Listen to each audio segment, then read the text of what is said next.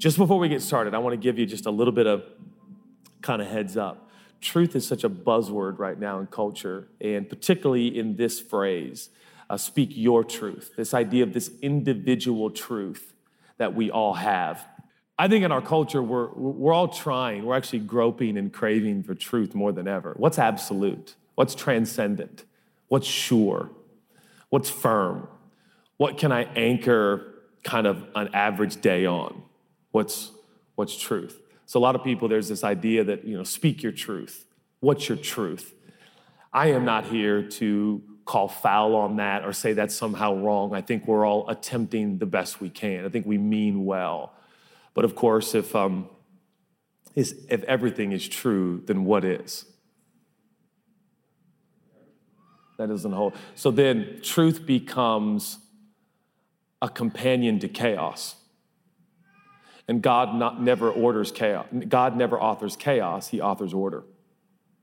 So if everyone just has their own truth, and we're all living based on our own truth, which is deeply subjective in nature, then there is no such thing as transcendence. There is no such thing as ultimate truth.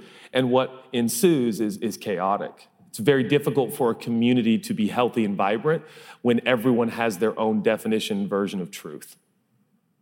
So we even know as a collective community, as societies and constructs of communities, you can't, you actually can't play that out too far. If you really galvanize that everyone just has their own unique truth and gets to live it as they see, that, that actually, it, it, you won't be safe in the streets. Does that make sense? Like you're like, whoa, this is pretty heavy right out the gate. These are just preliminary comments. They do not count against my preaching time, okay? So, so so we're thinking people, and, and, and we, we, we, we know enough um, to know that that, that, that inherently uh, just falls flat eventually if played out enough, if everyone just has their own truth. So, so I want to talk about our relationship to the truth. Truth has a way is, is the topic. And here's what happened to me a couple days ago. I was flipping through the channels on YouTube TV, and um, I think it was like Discovery Channel or whatever. And and I'll admit, like I kind of am into those like docu series that are like people's real lives, but I don't think they totally are people's real lives. But we're led to believe that they're like true stories. And they're like the docu series about like people who had like a partner or a husband or a child or a family that had like this alternate life that they knew nothing about, right? And in this case, I click on the channel and I'm kind of mesmerized by this woman's husband of many, many years who was secretly killing people, right? Like, what kind of pastor watches this stuff? I don't know. My dad didn't watch this stuff. I'm a long ways from the Lord, okay? And I'm like watching this and I'm like, whoa, this is crazy. He was a murderer. This is nuts. Like, and she's like, he was a really nice guy, you know, like, right? And you're just like, what? Um, I don't think this is like the best content like a Christian could watch, let alone a human, okay? Just like, I don't know if this is good for me, but I'm in, right? I'm like, Discovery, you did it again. You know, it's like watching the gazelle get slowly eaten by the leopard. And you're like, oh, he just bit his head off. That's terrible. Don't look. You know, we're so weird. Um, so I'm just watching this. Wow. And then all of a sudden it breaks to the former wife who's since divorced her husband and he's now serving life in prison. And she says this. She looks at the camera. She goes, I will never forgive him. And now I'm like, oh, Chelsea. I'm looking for Chelsea in the house, you know, because my kids aren't ever there because they're teenagers, you know. Lord knows what they're doing, right? So I'm like, Chelsea. She's like walking by with a decaf coffee, never calf, only decaf. I tell her to live a little, but um, She's walking by and they go, Chelsea, Chelsea, she won't forgive. That's like paramount in the New Testament. She won't forgive. I will never forgive him, she says. And I'm like, oh, I feel for her. And then she says this, and I never saw it coming. She goes, because the Bible says, and I was like, and at least she quoted the Old Testament. But she goes, which is actually a quote in the New Testament, but she goes, an eye for an eye, a tooth for a tooth. That's what the Bible says. And I'm a big believer in that. I can never forgive him. And now I'm like, Charles, come back. We have to, I'm in a theological conundrum, right? Like, come back, this is incredible.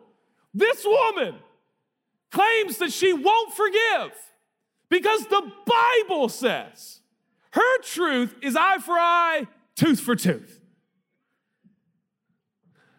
Like, no offense, but if you came to me and said, Judah, other than God Himself, what's the overwhelming theme of the New Testament?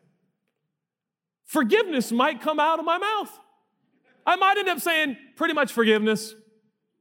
You being forgive, you forgive, and you know, forgiveness. And yet, here's a woman alive today saying, I won't forgive because the Bible says. And I thought, how did this happen? Then I started to chuckle, only to realize that she is me and I am her. I do the same thing. I will be on my way to record a sermon about loving and serving people and be cussing in my car at someone in front of me in a Prius who's going seven miles an hour under the limit that is okayed by the federal government of this country. What is wrong with you? I'm on my way to teach other humans how to love other humans better. Because the Bible says, right? You're like, I don't know, like, where's the truth? Are you like me? Like, I mean, there's so many inconsistencies in my life. I will never forgive because the Bible says eye for eye, tooth for tooth. And many of us will be like, oh, that is such bad. That is a gross misuse of the Hebrew Bible and the quotation of the Scripture and New Testament. She needs to understand hermeneutics. That's, that's not even biblical. And yet, we do it all the time. I hope this doesn't offend anyone, but there was a time in church that Christians, and maybe some that still do, who picket abortion, abortion clinics. And I'm sure this doesn't happen anymore, certainly pray it doesn't happen anymore, where some of it got physically violent. There were Christians fighting other humans physically with what looked like intent to harm them because they were there protecting human life.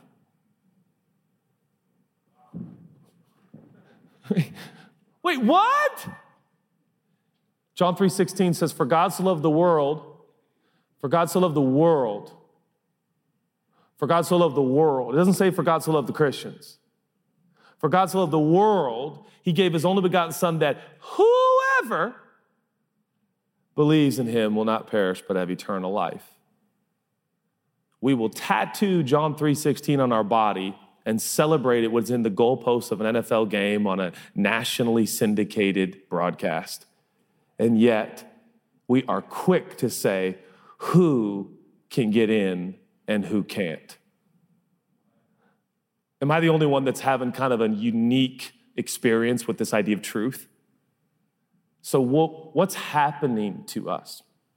Furthermore, I know we got real quiet because if you don't feel like this sermon applies to you, you have never needed this sermon more. If there's any thought in you that's like, oh, I wish oh, this is not a topic that really relates to me. Oh, oh, oh, it's so bad that you don't think this relates to you. That's how bad it's gotten. Like, this should be the sermon that kind of hits you right in the old bullseye. Okay? The old hypocrite conversation is hilarious because we all are. We all are. There's only one who has continuity, integrity, and full consistency, and he's called Messiah, superhero and savior. The rest of us talk out of both sides of our mouth. And the quicker we admit it, the more progress we can experience. I am that lady. I am her. So what do we do? Furthermore, I've got a sensation that the way we relate to truth might be affecting our depth, fulfillment, and contentment in life. And here's why. Jesus says in John chapter 14, I think it's verse 26, he says, I am the way and the truth and the life. No one comes to the Father except through me. So I'm watching this lady on Discovery Channel. I'm laughing at her. Then I realize I'm laughing at myself because I am her. And all of a sudden it dawns on me what's wrong with our relationship to the truth, the truth, the truth. And then I'm reminded of this scripture I am the way, I am the truth, and I am the life. So here's what I went on a little discovery, and I asked some really smart theologians and scholars and people who help me think through sermons. And I said, okay, I need to know, I need to know, I need to know. We've got to do some research. Let's make sure the order is divine. The order is the order divine. Is the order divine? And we discovered that even in the transliteration, even with all the multiplicity of translations in original languages and new languages and English language and modern vernacular, that actually the order here is consistently observed as divine. That Jesus meant to say he's the way before before he's the truth. He's the truth before he's the life, but he is all three. He is the way, he is the truth, and he is the life. Therefore, he, he, he is the definition of truth. He is the embodiment of truth. But notice, before there is truth, there is the way. That's why Jesus, when he called his disciples, he said, Follow me, not figure me out. And so, what has happened before we know it is we've got a delta, and the delta is between what we know to be true and the way we live. So now, truth is an accessory that we utilize in a conversation in the form often of platitudes to make ourselves appear spiritual. That's how we can hate on each other online and call ourselves Christian. Because truth is no longer celebrated as it relates to the way, it's celebrated as it relates to mental assent. So the truth I own is everything I know in my brain. And yet, the overwhelming emphasis of the ways of Jesus and the teachings of Jesus is the only truth that you know is the truth that affects your toes. That's the way you walk, it's the way you live. Isn't it interesting, church, that before Jesus says, Meet me the truth, he says, Meet me the way. I want you to walk with me, and then we'll figure it out. I want you to work with me, and then you'll understand me. The weirdest exchange maybe ever for Jesus with these 12 guys is how he calls them. Anybody else just weirded out by it? In what other social setting could you walk in and say, Follow me, and then just leave? Excuse, follow you where? That doesn't seem to be the priority. Where are we going? No, it's just about who. Follow me. Follow me. Follow me. Jesus is the way, He is the truth, which leads to life. Now, John 10 10 says, I've come that you might have life and life more abundantly. So, this concept of life that Jesus introduces is not mere activation of your brain, your organs, your liver, your nervous system, or the fact that you woke up this morning with a functioning body to a certain extent. Chelsea and I were laughing yesterday. It has been years now. At my age, you wake up every morning and unconsciously you do the inventory of how your body's doing. That is hilarious. And it dawned on me last night at a dinner date with my wife. I go, Oh my word, do you remember the decades where you woke up and never thought about how your body felt? Because it felt the same way almost every morning. Oh, all right, let's go. Now you wake up and you're like, Oh, oh, oh, I gotta, oh, I gotta preach today. That's not gonna be nice. Oh, my neck. Oh, right? Like, it's so real. But, anyways, I've lived long enough now in my adult life to, to understand that, that, that I think life is more than just activation of the brain and body, it's, it's fulfillment, it's meaning, it's connection, it's contentment. Jesus in John 10 10 says, I don't just give you activation of body and brain, I give you fulfillment in your soul, righteousness, peace, and joy in the Holy Ghost. So when Jesus, anytime Jesus says life, he's not just talking about life, he's talking about abundant life that is not contingent and dictated and determined by the, the, the, the, the consequences and circumstances you find yourself in. It's a depth of peace, contentment, fulfillment, rest. So why don't we have more of that? Why are Christians just as anxious as everybody else right now? Why is 2022 unhinged evangelicals as much as it's unhinged other belief systems? Why do we feel anxious and worried? Why do I still get text messages from well meaning Christians telling me to leave the unsafe cities I live in? Why am I now hearing from fellow Christians who are supposed to be on a mission that, you know, it's getting so bad, Jude? I don't know if you've heard, you got to leave. Why is that a theme that keeps encountering me? I don't know if there's been a week in the last couple years where a well meaning Christian either had my number, my email, or saw me somewhere in a marketplace and said, Hey, are you still going to stay in Seattle or LA? I heard it's bad. And I don't even know what to say anymore. I'm like, Oh man, I don't, maybe I'm weird, but the way I see it is like wherever it's really bad, a lot of us have to be. I thought that was I thought that was like a big part of what we do. Historically, Christians are famous for, historically, especially the, early, the earlier ones closer to the, resur- the, the, the, the, the visible resurrection and ascension of Jesus, that when, when, there was plagues and diseases and wars, that, that's where you could see whole groups and armies of Christians making themselves available to either be killed themselves to care for those in the line of fire. Wait, wait, Wait, where are you moving? Well, I want to live in a tree fort in Montana too, but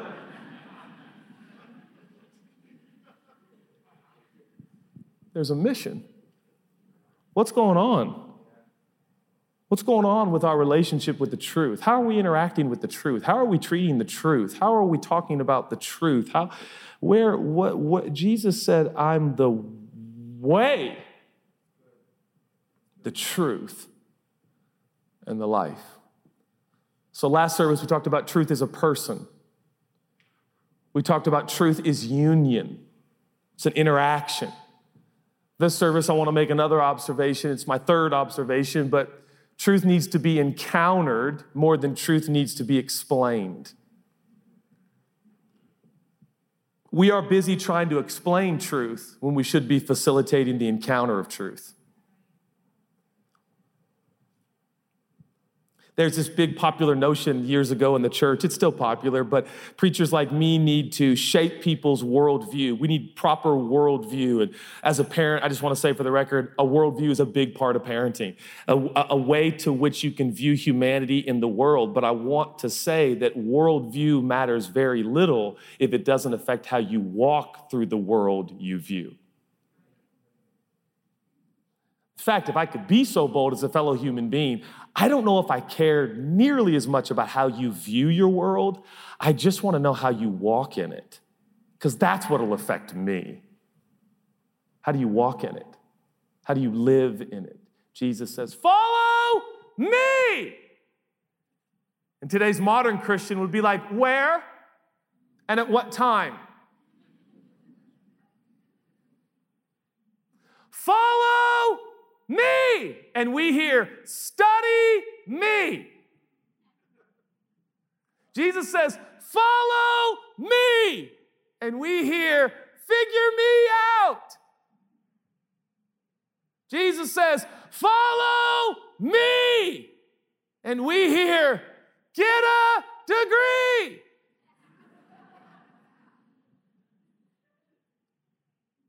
Which I highly recommend and is a privilege and an honor, I might add. And I do have a degree, and mine's special because it was given to me. It's my favorite kind. But that isn't, I mean, you know, we can all laugh because it's kind of true. Follow me now has, now it's metaphor for give yourself to the study of the Hebrew and the Greek in the Aramaic. And if you're like me, I want to study the Greek and the Hebrew and the Aramaic, but I'm still working on English. and making sure my dog stops barking. I can't stop him. I can't stop my dog from barking. I will never study the Hebrew if this dog doesn't shut up. Follow! Yeah, where are the pictures? Uh, there'll be more next time, I promise. Follow me. What does this mean? It means truth is in motion. Truth is in the motion. Truth is in motion. Truth is in motion. Truth is not a monument, truth is a man. Truth is in motion. Where the truth is, is where the motion is. And the motion begins to help you understand the application of the truth. It's the truth. It's the truth. See, the way truth became like jewelry instead of oxygen is we've domesticated it and we've removed the way from the truth. So now truth is just jewelry. It's an accessory that makes us look better, as opposed to an essential that keeps us alive. So that's how we are so bold online and we have joined the masses of the world. We are, what, 12 years into the existence of Instagram? And if you're not asking what the next 12 years are going to do to us, you need to. Are we okay? My answer is I have no idea. But things aren't always as promising online as they should be. And that's the nicest way I can say it. We are digesting people's take on our life every day. And yet, the Christians are just as engaged with the same practice. Well, this person's ridiculous and this person. I recently had a friend say about another friend, that friend who preached in our church, this other friend went online to say that my other friend has lost his mind. And it almost happened to me. I was like, oh, really? And I wanted to join the fray. I thought, that's how it happens. I mean, what is going on? I am the way.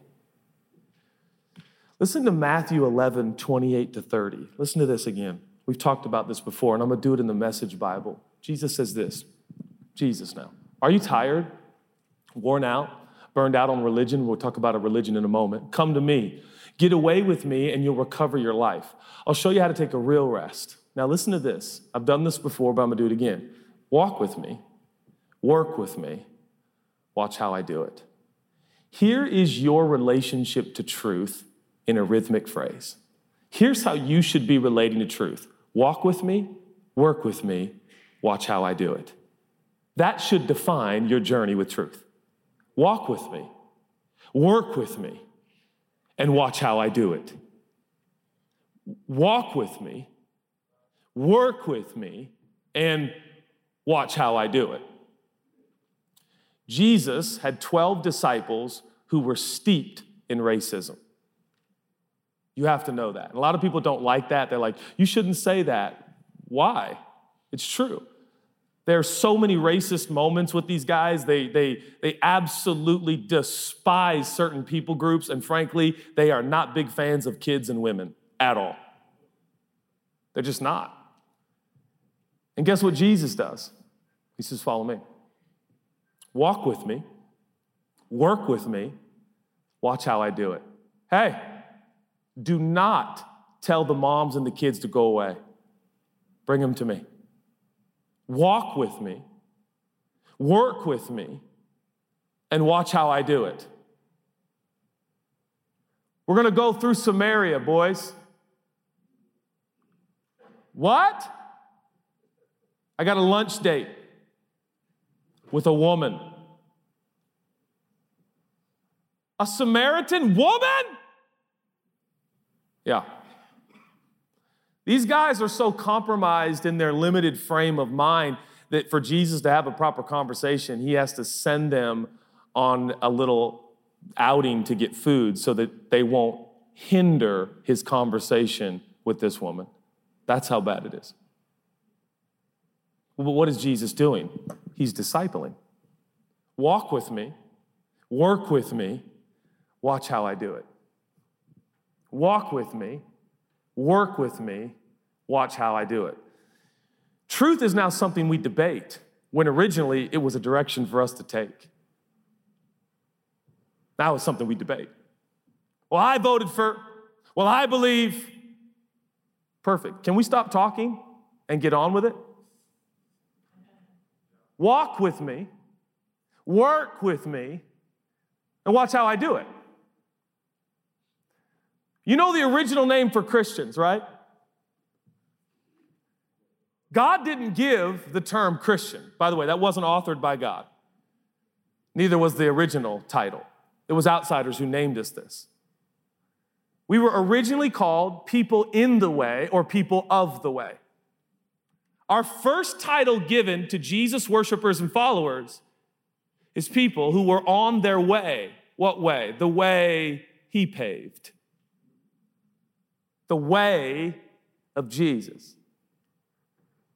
I'm not asking you today or myself, Judah, do you know about Jesus? I'm asking you, are you walking with him? Are you working with him? And are you watching how he does it?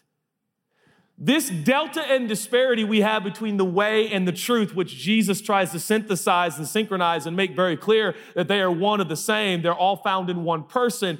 It is this delta, it is this disparity of why we have so many people who declare their truth but don't live it. I'll say it this way this is why we have the repeating of the content of Jesus, but we never reflect the character of Jesus. So we will speak about, we'll speak phrases that Jesus uses, but not the way he uses them. So we'll say phrases that Jesus says, but we don't have his attitude, we don't have his heart, we don't have his posture, and that's why the world goes, What? Was it Gandhi who said, I love your Christ, I just don't like your Christians? Wasn't it Mark Twain who said, if, if Jesus came back to earth, he wouldn't be a Christian. Now you could be like, Judah, quote Mark Twain and Gandhi in here. Give me a break. Just saying. This perception's been around for a little while. This delta. If I said today you met someone like this, just think, just think, and I am not, I'm just being, I'm being cheeky now, and let's just have fun because we can, and it's daylight savings.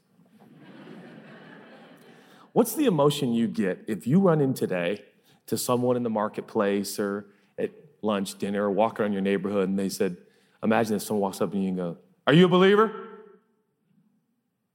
And you'd say, Yes. They go, Good. You read the Word of God? You read the Word? Are you a Bible based believer? What are the emotions that start to come up in you? Because I bet they're kind of like, uh oh, uh oh. I better not tell them that I like to chew tobacco, ever. What if I told them I wore a hat today in church? I don't think they'd be happy. What if I told them I only read like one verse a week? I'm not going to tell them. You ever read through the Word, the whole Word? You ever read through the whole Bible? People say they believe God, they never read the whole book. And then you lie and you say, Yeah. And you know you never cracked Leviticus not one time.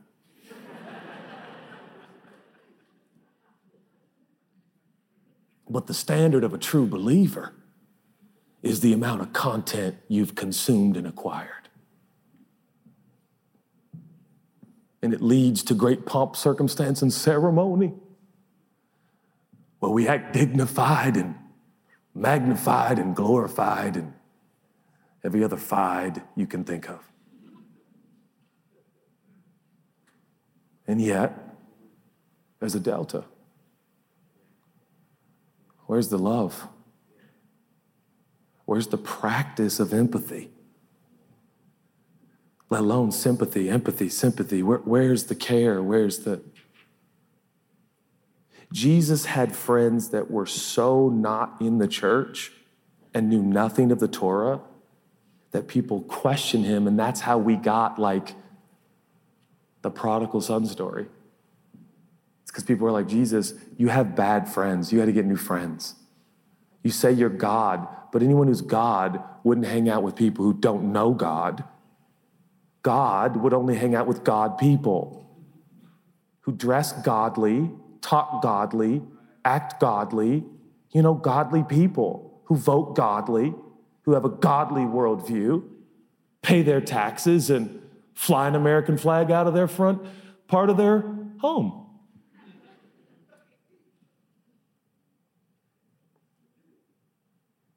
I can guarantee if Jesus was in 2022, he'd have friends you wouldn't like. And that makes me wonder. Friends I wouldn't like. One old preacher took me to dinner one night years ago, and he said, um, he was talking about a major preacher years and years and years ago. Most of this generation wouldn't even know the name, so I won't say it, but he had a big public failure, and everybody was pretty disgruntled. And he said, Judah, I remember when it unraveled. I was serving under his leadership, and I can tell you when it happened. He started to know who was in and who was out, and that's when I felt uncomfortable. He started to say who was a true believer and who wasn't. And that's when I knew we had made ourselves out to be the great judge. Something wasn't right. See, what ends up happening, church, is when the truth is removed from the way, the truth plays part in pride because it is acquired and sustained in self promotion. But over here, when the truth is connected to the way, you're like a climber trying to summit Everest, and oxygen is the most precious thing to you in the world. Every breath is a gift because it keeps you alive. We're down here when we go to Chili's after church, we don't even think about breathing. But when you're in the way, the truth is life and death. It's everything. Because you're in the wild, wonderful adventure of Jesus. Think about this other consideration, and, and um, I think this will encourage you. Truth discovered apart from the way almost always leads to religion and all of its forms of conformity. So we replace incarnation with information. I'm gonna read that again. When truth is discovered apart or is removed from the way, it leads to religion, it's conformity. And this is why. Truth apart from the way makes for pride by removing the need for dependence and guidance. Because your truth is a statue, not a savior. Your truth is now these memorials that you've lined up, your good doctrine and your good theology, and they are, they are foundations, they're essential. And so now you have prepared talking points to every question about what is platitudes and cliches where there is supposed to be dependence and desperation. How'd we get here? We forgot that the way is first. We forgot that He is truth. He doesn't disseminate it, He doesn't just speak it, He is truth. What is true?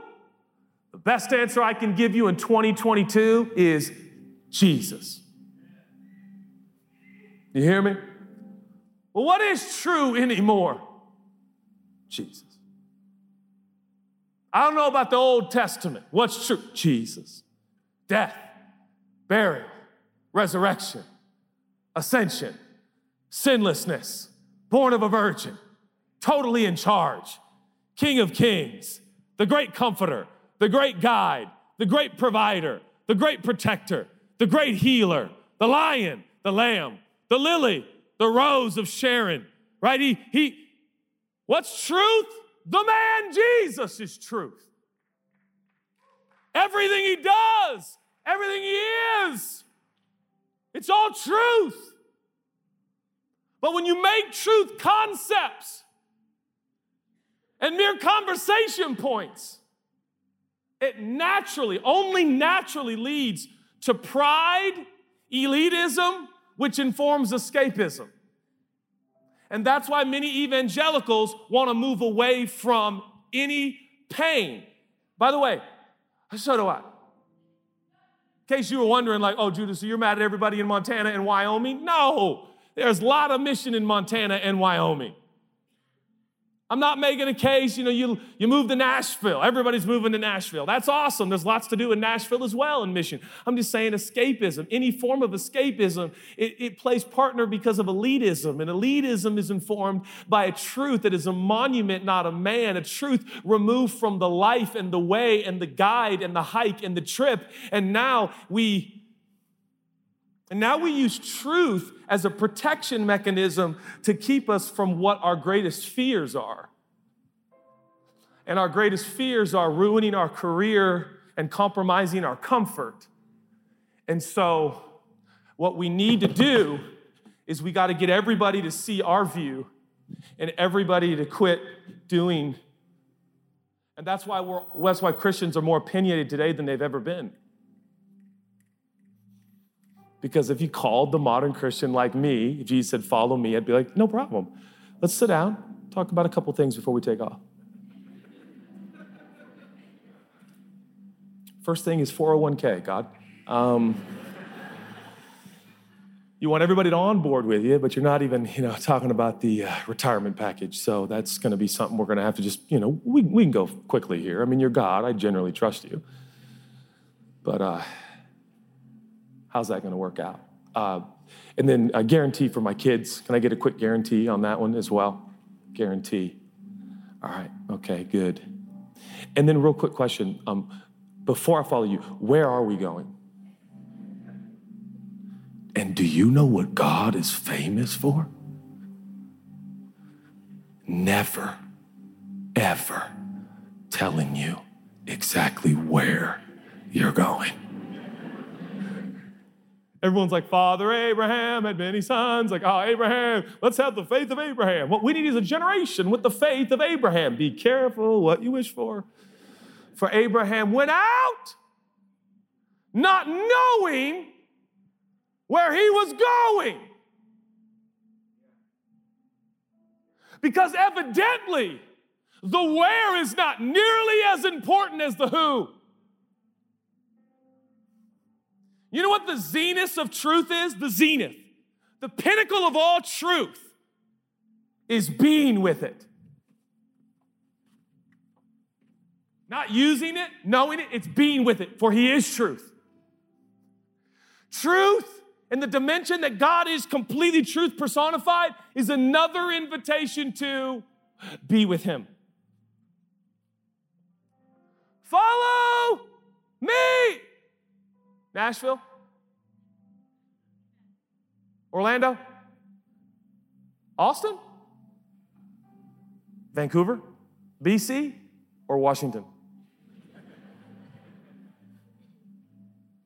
San Francisco? Scottsdale? God, where are you? Real quick, where? Ah, let's go. Let's Let's go. Look, look, at the scripture. You, you, you, you, you, just this scripture is amazing. I forget where it is, guys, because you put, oh, there it is. Thanks. Listen to this Jesus. The helper, the Holy Spirit, whom the Father will send in my name, he will teach you all things and bring to your remembrance all that I've said to you. Wait, what? There's going to be a journey here. what do you mean by journey?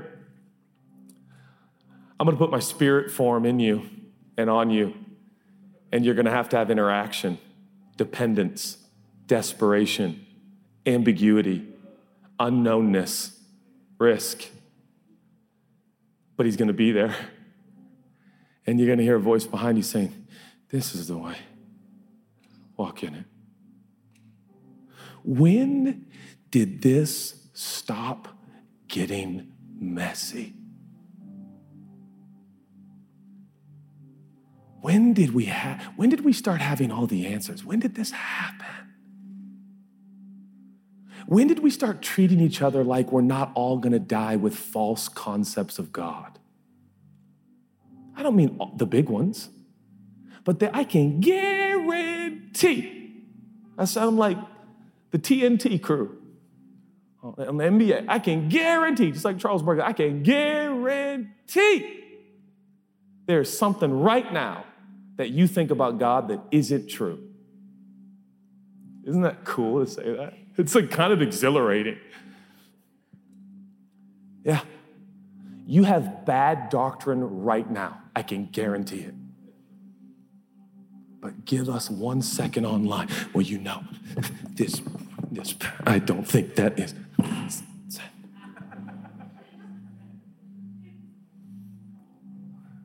Come on now. Why aren't we changing our mind more? Why aren't we disagreeing with ourselves more? Why aren't we saying things like, oh, I don't believe that anymore? I was at a dinner with some pastors and they were laughing at what we used to think, and yet they were treating what they currently think the same way they treated what they used to think, as if it was stationary, immovable, and finished. Me and you, we keep frustrating a true depth of life and meaning because we keep putting periods where God puts dot, dot, dot. Talking about the death, burial, resurrection, and ascension of Jesus. I'm talking, but like I said before, there are people with hats on in this room. Shaddai's got a hat on, and he's a licensed minister of the gospel in this church. Obviously, that's unbiblical can't wear a hat in God's house as a man of God. And yet we laugh, but there are still people who believe the Bible says men cannot wear coverings over their heads in the house of God. I will never forgive them. For the Bible says, eye for eye, tooth for tooth. Wait, wait, you don't know that forgiveness is like paramount? Why? We got to get out there. Look at the next verse. I just got to read John 14, 27. Just, uh, oh, it's amazing. Peace I leave with you, my peace I give. Not as the world gives, I give you. Let your heart not be troubled. You let them be afraid. Is, a verse 28 too? Yeah, yeah, yeah, yeah, yeah. You heard me say, I'm going away and I'll come to you. If you've loved me, you've rejoiced because I'm going to the Father, for the Father is greater than I.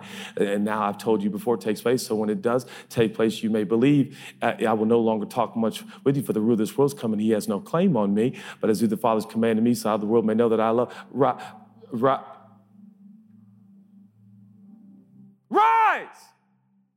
Let's go. That might be the most important part of that scripture for 2022 Christians. Rise! Let's go. Let's go. We, we, we, we got places to go. Where? Well, I shouldn't have said we got place. We got someone to be with. And he's in motion. He's on a mission. And it's the rescue mission of humanity in the earth. So rise. Let us be going. There are people here under the sound of my voice. You know who I'm talking to because the Holy Spirit will instruct you accordingly. There are other people this does not apply, so I trust the Holy Spirit to apply it as necessary. There are some people in here, and you keep wondering if the word is go. The word is go. God told me to tell you, you got to get up, you got to make a move, and you got to go. He is the way. Then He's the truth. And He's the life. Look at Psalm 16 11, I think it is. Psalm 16 11. You make known to me the path of life. In your presence is fullness of joy. And is your right hand are pleasures evermore. Guys, do you have that in the Passion or the Message or any other translation? Because I think it's the Passion. I love it in the Passion too. But if you don't have it in the Passion, that's fine too, because I don't have it memorized at all. There it is. Thank you. For you bring me a continual revelation of resurrection life. What? Where'd you get this continual revelation? Sitting at home, Googling who's God on the internet? Where'd you get this continual revelation? The path to the bliss that brings me face to face with you. There's a motion, there's a movement, there's activity. I will not pass to the next generation a stagnant, statue, stationary view of God in this world. We will hand the next baton motion, union, relationship, communion, fellowship. We will submit to the next generation when that time comes that they must be dependent upon the Spirit of Jesus if they're gonna navigate this life. They must be dependent. It's not just the books you read, the blogs you read, or the podcasts you podcast. You've got to know the Holy Spirit. He's on the inside of you. The Bible says you can't say Jesus Christ is Lord without the Holy Spirit. So it's the Holy Spirit who will nudge you, it's the Holy Spirit who will guide you. People are asking me all the time 16.4 million people all over the world are engaging with your content, but how will you disciple them? And how will you train them? And we assume so arrogantly that it's our classes and it's our teaching and it's our degrees that disciple the human soul. I'm here to declare and go on record there's no discipler like the Holy Spirit of God. He is the ultimate discipler and He's with us wherever we go. So we're going to continue to build a church that requires the indwelling and activity of the helper, the Holy Spirit, to guide you. If you were in Ukraine right now, I don't have the wherewithal, the understanding, nor the tools to tell you what you should do in Ukraine right now. I don't know. But when you get there, if God tells you to go, He'll lead you by His Holy Spirit. We act as if we have answers for everything. No, no, no, we do not. God, by His Holy Spirit, will guide you.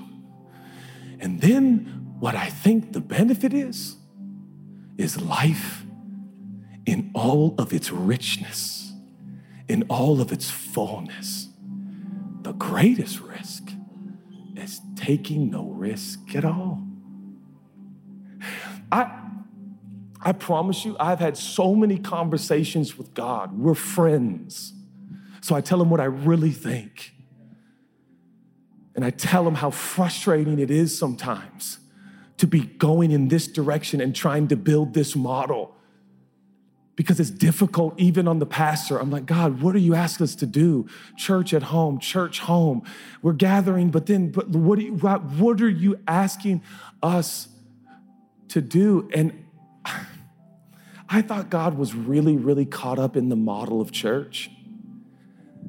And then recently I'm like, wait a second, I know what you're doing. This is what you do to every successive generation.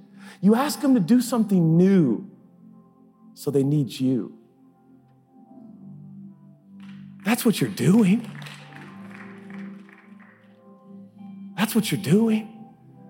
My dad had a vision. I remember on this stage, he's like, We're gonna go to multi site. And everybody was like, Multi site? He says, We're gonna have other buildings in the same city. And everyone was like, That makes no sense.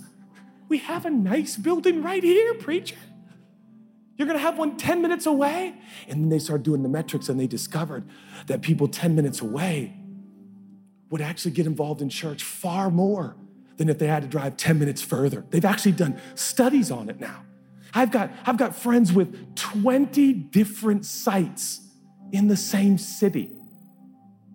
Just a few years ago, you and I both heard Wendell Smith say it and thought, that's weird, that's weird. That's weird. Now it's normal. And now here comes the information age and the internet and technology, and we're all like, it's the worst. I hate it. We're all hurting each other. And then the question's begging to be asked, but God, do you have a plan? And he's like, I want you to do this. And we're like, what is that? Where are we going? And he's like, I'll show you. Well, show us now so that I can tell the whole church everything you're going to do the next 20 years. And then I think more people will be here. Nah. Follow me. Where? Where I go. Well, where are you going? I'm going to go where I go. So, what's the point?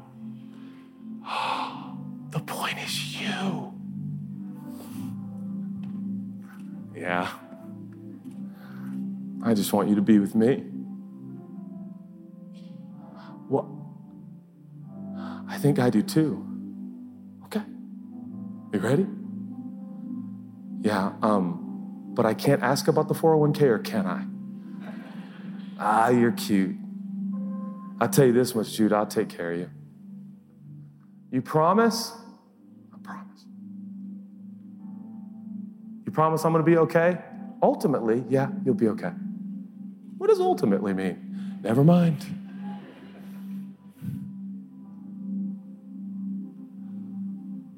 Some of you know I'm talking to you. You know it, and I know it. Some sermons almost just encourage, and some sermons challenge. And this is one of those. We will be together in heaven, but until then, the Lord of the harvest, the King of the castle, the commander of the army, and the father of the family sends his kids where he pleases. And he goes with them wherever they go. And sometimes he walks them through valleys where death is all around. And he says, I'm here. Sometimes he walks us on the mountaintops, and the vista is stunning. And he says, I'm here. And most days are just neither in the valley nor in the mountain. It's just in the plains. Some, di- some days feel so plain, you know? But He's there. He's there. I want to remind you, Church of God, it is not by might, it's not by power, but it's by my Spirit, says the Lord. If we can do church without His Spirit, I wonder if we're the church at all.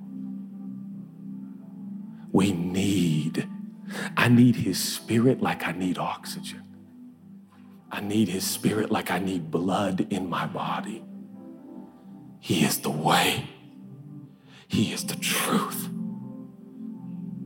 and He is the abundant life.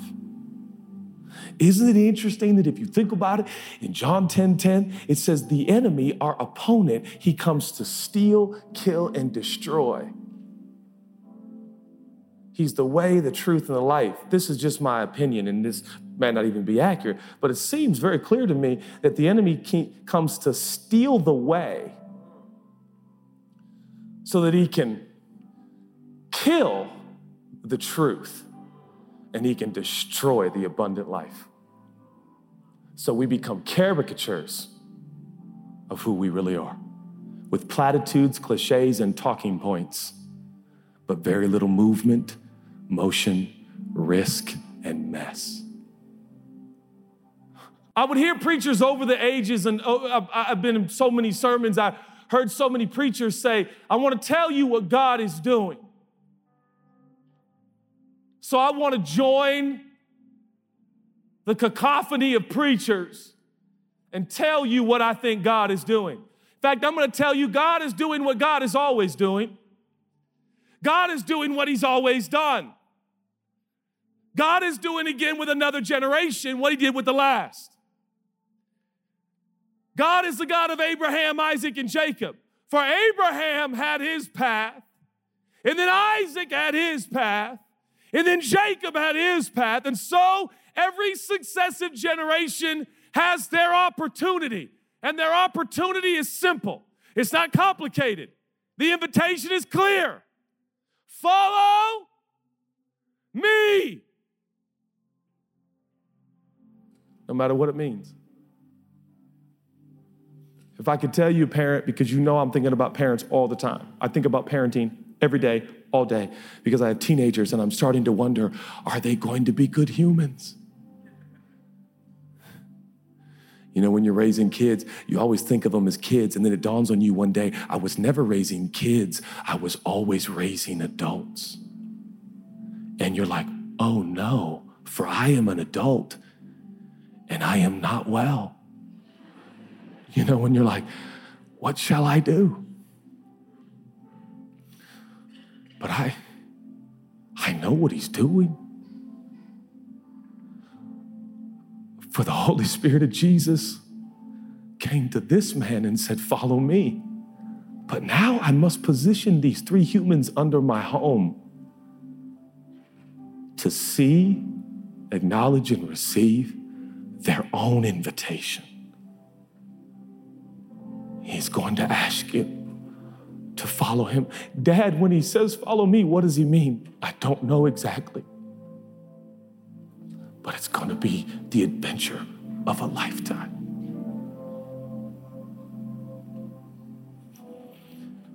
Paul writes, and I'm done, I'm, I'm, I'm done. I blame all of you because you listened too good.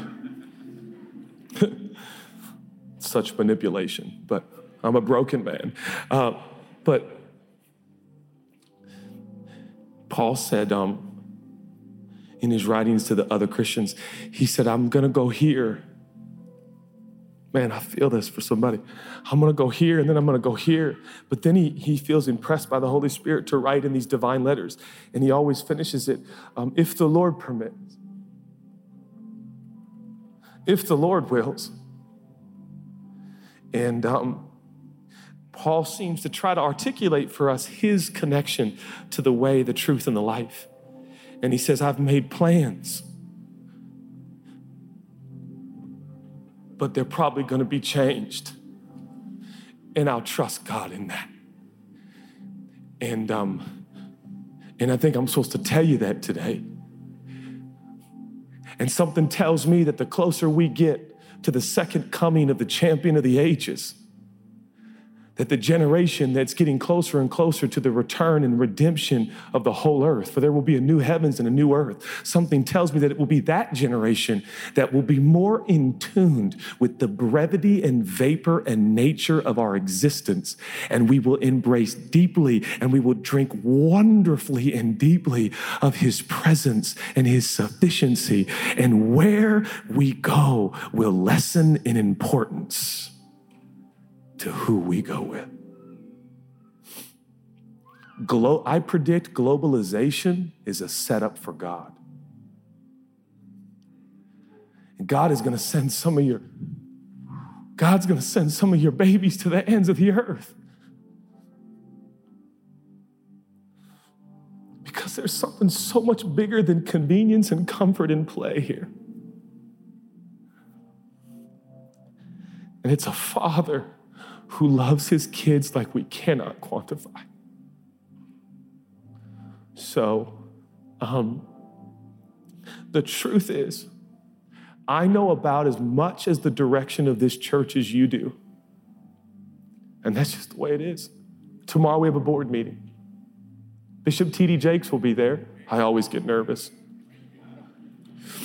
Russell Wilson will be there.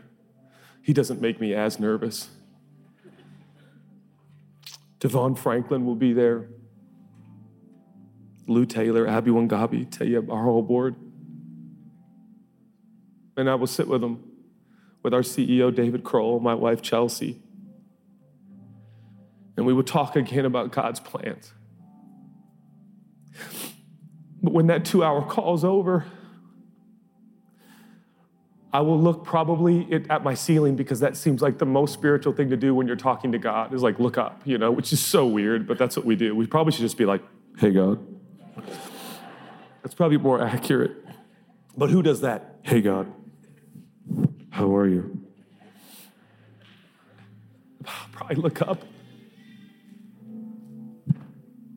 Your kingdom come and your will be done in church home as it is in heaven. This doesn't belong to anyone. This, this is God's. And so is your family, and so is your future. So are your days here.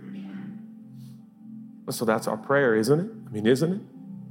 Our Father who art in heaven, your name is holy because you are every bit of what your name describes. Hallowed be your name. We want your domain on earth. As sure and visible and manifest as your domain is in a realm outside of time and space. And while we're here, your kingdom come and your will be done. And I hate to do this with that sweet lady on Discovery Channel. God, help me forgive. That's in the prayer.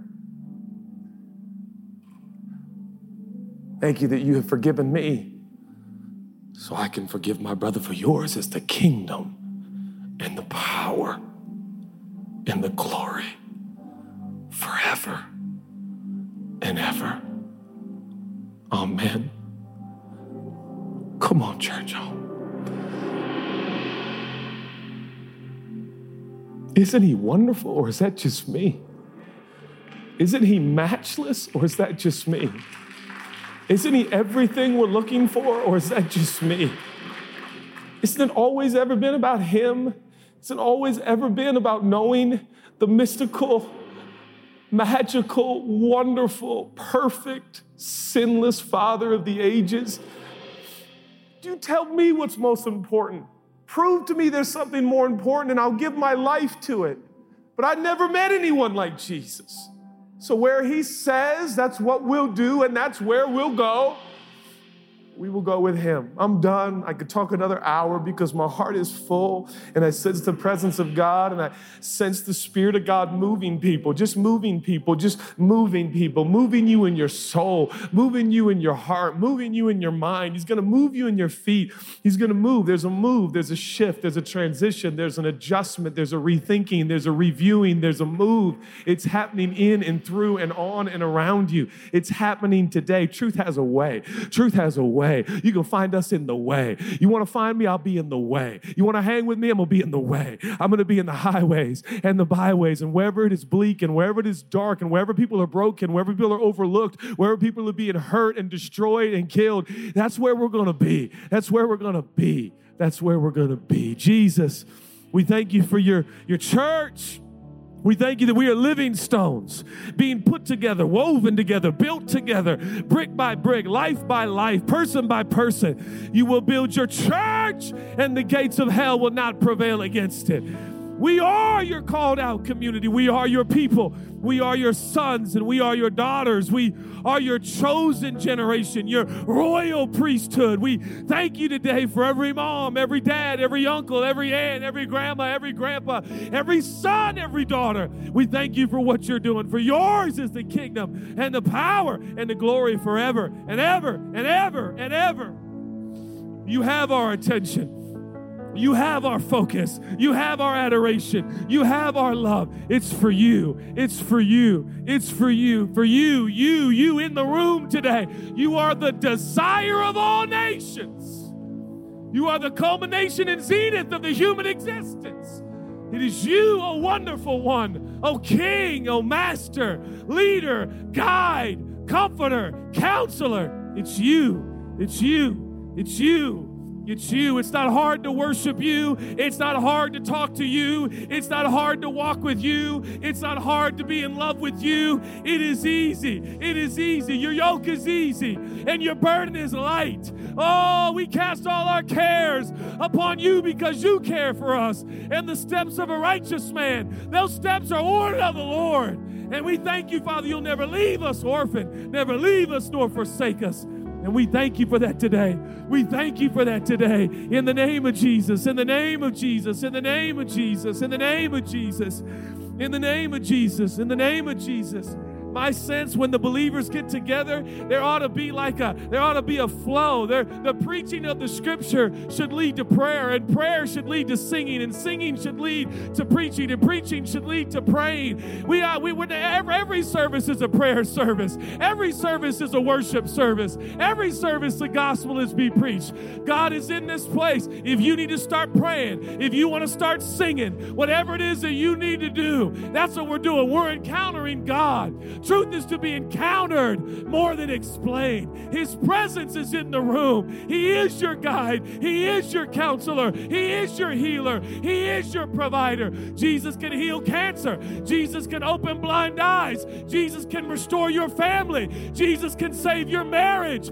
Jesus can set you free from addiction. Jesus can do anything. Nothing is too hard for God. Nothing is too difficult for God. God can do anything, you know. God can do anything, you know. He is the beginning and the end. What He started in you, He can finish, He can complete it. The promises He promised to you, He can fulfill them in the next generation and the next generation. Our God is not mocked. Whatever a man sows, that also shall he reap.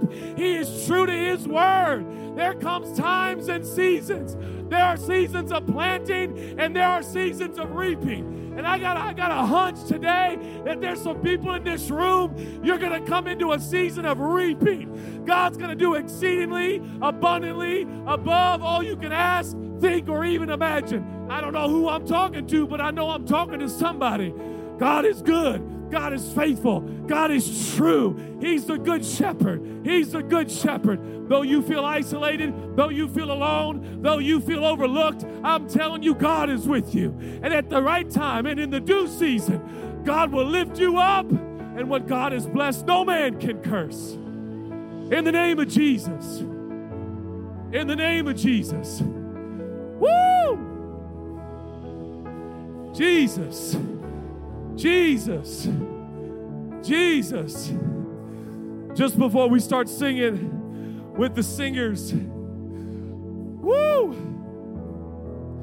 I want us, just for a moment, if you're here or you're watching and you would like to receive the free gift of forgiveness that only Jesus offers, you can't earn it, you can't deserve it, you can't merely study it, you just accept it you just receive it. If you'd like to receive the full and total eternal forgiveness for all of your error, your wrong, and your sin, in one moment of faith, you can receive that through the ultimate sacrifice of Jesus Christ.